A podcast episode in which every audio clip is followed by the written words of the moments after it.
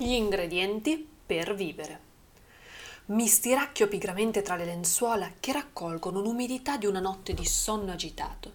I muscoli fremono nello svegliarsi e l'allungamento è accompagnato da un sonoro sbadiglio. Il mio piede termina la sua corsa contro qualcosa di caldo e peloso. Dalla morbidezza del pelo so già che si tratta di Carlo Magno, anche perché Teodolinda, la gatta sorella, è impegnata a spingere la mia mano con il suo muso schiacciato e forte. Un raggio di sole mi colpisce il viso. Dovrò decidermi prima o poi ad aggiustare la tapparella che permette al mattino di entrare nei miei sogni. È da tempo immemore che me lo ripropongo, ma al pensiero ancora non è seguita l'azione. Forse è semplice pigrizia, o forse, più semplicemente ancora, è che quella lama di luce all'alba non mi dispiace del tutto. Baciata dal sole, è un bel modo per svegliarsi. Mi volto e cerco il consenso negli occhi di Paolo, marito in dotazione. Il sole deve essersi sbagliato, di solito bacia i belli. Queste parole sono smorzate da una cuscinata che morbida ricade su di un volto ridente e sarcastico al contempo. La finestra si apre su di una giornata tersa e ventilata. Oh, come adoro l'aria frizzante del mattino, quell'arrietta che ricopre le braccia nude di pelle d'oca e che si trasformerà nelle ore seguenti in una calda massa soffocante. Non ci voglio pensare, però, voglio godere l'attimo e la temperatura. Zoppicando mi avvio in bagno. Zoppico all'inizio, all'inizio di una giornata, all'inizio di una passeggiata, all'inizio di un percorso. È il mio modo, non scelto in verità, per avviarmi, ma una volta partita non mi ferma più nessuno. La rigidità muscolare lascia il posto pian piano ai pensieri della veglia. Mille non so, non ho voglia, non mi va, ho paura, si affastellano gli scaffali del mio cervello pronti a saltar fuori dalle ante semiaperte. Da pochi giorni però ho iniziato a lottare per tenere chiusi gli armadi della tristezza, dell'ansia e dell'apatia e per godere del bello e del buono, poco o tanto che sia, che la vita ha da offrirmi. In verità non ho avuto per ora grandi risultati e l'ombra la fa ancora da padrone. Con un gesto rapido e quasi stizzito scaccio i cattivi pensieri da dietro la fronte e un ciuffo di capelli ribelli da davanti agli occhi. Paolo mi dice sempre come gli piacciono i miei capelli, ma io ci credo poco. Forse devo imparare a fidarmi, ad essere felice senza ombra di sospetto ai complimenti altrui. Un profumo goloso mi attira in cucina. Sul tavolo è posata una pigna di frittelle dall'aspetto invitante.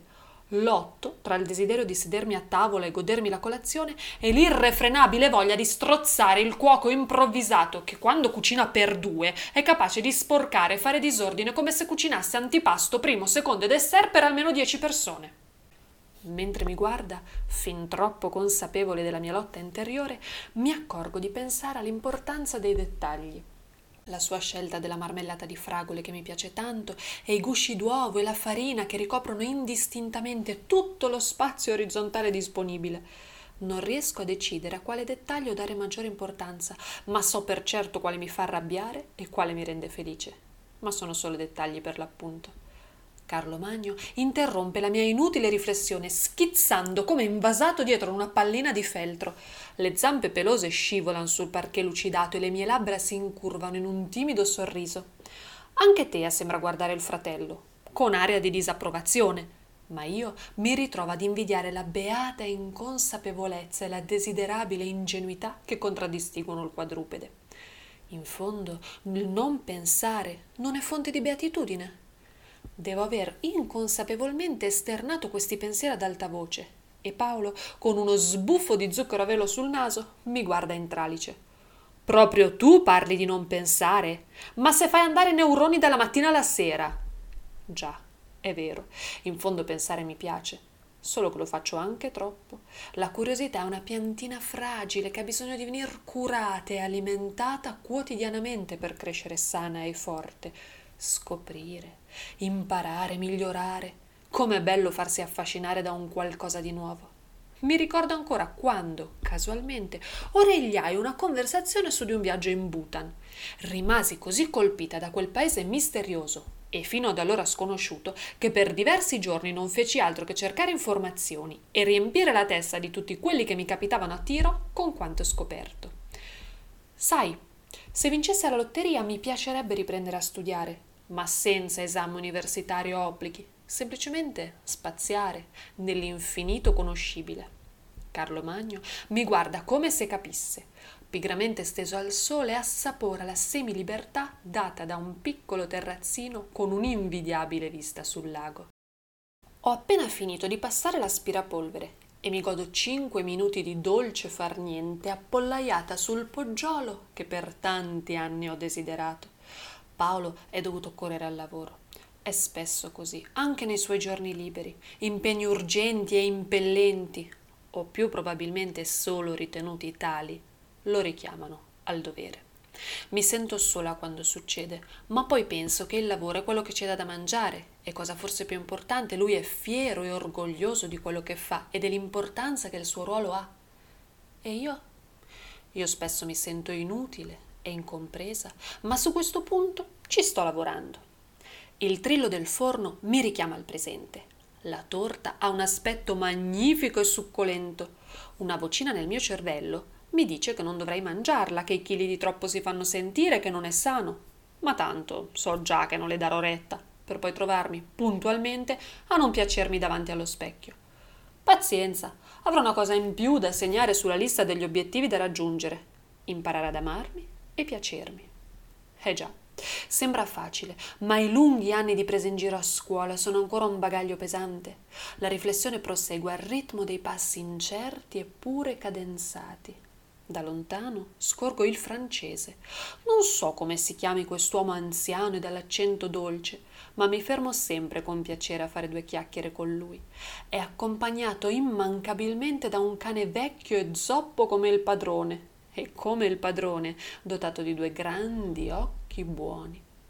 Scambiare due parole fa sempre bene all'anima, fermarsi due minuti e far fluire comprensione ed empatia tra due esseri umani. Due minuti che ad un occhio distratto possono sembrare inutili. Che tempo strano che fa in questi giorni. Ma guarda gli alberi, sono già in fiore. Sì, il mio cane oggi è un po' stanco. Se osservo attentamente, però, noto un raro momento di umana comunione, come sempre più spesso mi accade. Da quando ho deciso di ascoltare gli altri e smetterla di dare spazio al mio malessere, va decisamente meglio. Saluto il francese e proseguo lungo la strada che conosco ormai sasso dopo sasso. In fondo non mi importa dove vado, è proprio l'atto del camminare che mi piace. Forse anche questo è normale, essere attratti da tutto quello che si fa fatica a fare. Di sicuro, se potessi correre, non lo desidererei così tanto. Oggi però ho deciso che devo essere felice di poter camminare, quindi va bene così. Un grugnito di apprezzamento accompagna il primo boccone di torta ingurgitato da Paolo. Fuori piove e Carlo Magno si è rifugiato sotto il divano. Spunta sempre fuori la coda, ha il vizio di dimenticarsela in giro. Tea, sicura nella sua felinità, ha il muso appiccicato alla finestra e osserva le gocce di pioggia che disegnano lucidi sentieri sul vetro. Chissà cosa pensa, chissà cosa desidera. Io osservo mio marito, la coda del mio gatto e i calzettoni della nonna che mi coprono i piedi infreddoliti. Devo evitare assolutamente di prendere freddo ai piedi, altrimenti poi di notte mi tocca alzarmi almeno tre volte per andare a svuotare la vescica. Oh signore, ma perché ci hai dato un serbatoio così piccolo? Paolo ride della mia sofferta esternazione e poi torna a concentrarsi sul dolce al cioccolato gli basta poco per essere felice, una felicità genuina e sana, una felicità di cui vorrei avere il segreto. Se mi osservo dall'esterno, anche a me non manca nulla per essere appagata. Un buon lavoro, una casa, un marito, una salute con qualche acciacco, ma fortunatamente nulla di grave, il piacere delle piccole cose, la gioia della curiosità, l'affetto di pochi ma buoni, una viva intelligenza e la fortuna di abitare dove la felicità è un diritto e non un miraggio irraggiungibile. E allora cosa mi manca? Mi accoccolo tra le coperte ancora fredde, raggomitolandomi in un bozzolo di stoffa, pensieri e desideri che mi accompagnerà nel sonno. Lo spazio è ridotto. Un marito occupa da solo già più della metà del materasso che gli spetterebbe di diritto e i due gatti si allungano fino all'inverosimile. Mi ritrovo appallottolata in uno spazio piccolo e caldo e la giornata trascorsa mi torna alla mente. Risento la fresca aria del mattino che mi sfiora le guance, la pronuncia arricciata del francese che mi accarezza le orecchie, il profumo della colazione che mi solletica le narici. Rivedo lo spicchio di lago che brilla sotto il sole pomeridiano e sembra sorridermi dietro la ringhiera del balcone il sorriso di mio marito quando rientra dal lavoro, la coda pelosa di Carlo Magno che sbuca dal divano. Ripercorro mentalmente le nuove cose imparate, la ricetta per la torta al cioccolato, il significato della parola solipsistico, le regole base per scrivere un noir, la superficie del Canada. Risento, rivedo, ripercorro. D'un tratto spalanco gli occhi nel buio della camera. Il russare ritmico al mio fianco mi ricorda che non sono sola. È un'altra cosa da aggiungere alla lista della giornata. Un bagliore si accende nel buio di me stessa. La camera resta nell'oscurità, ma io ho ritrovato una debole luce. Ho capito finalmente. Da domani la battaglia sarà un po' più facile. Da domani potrò concentrarmi sulle sensazioni, le emozioni e le piccole gioie della quotidianità.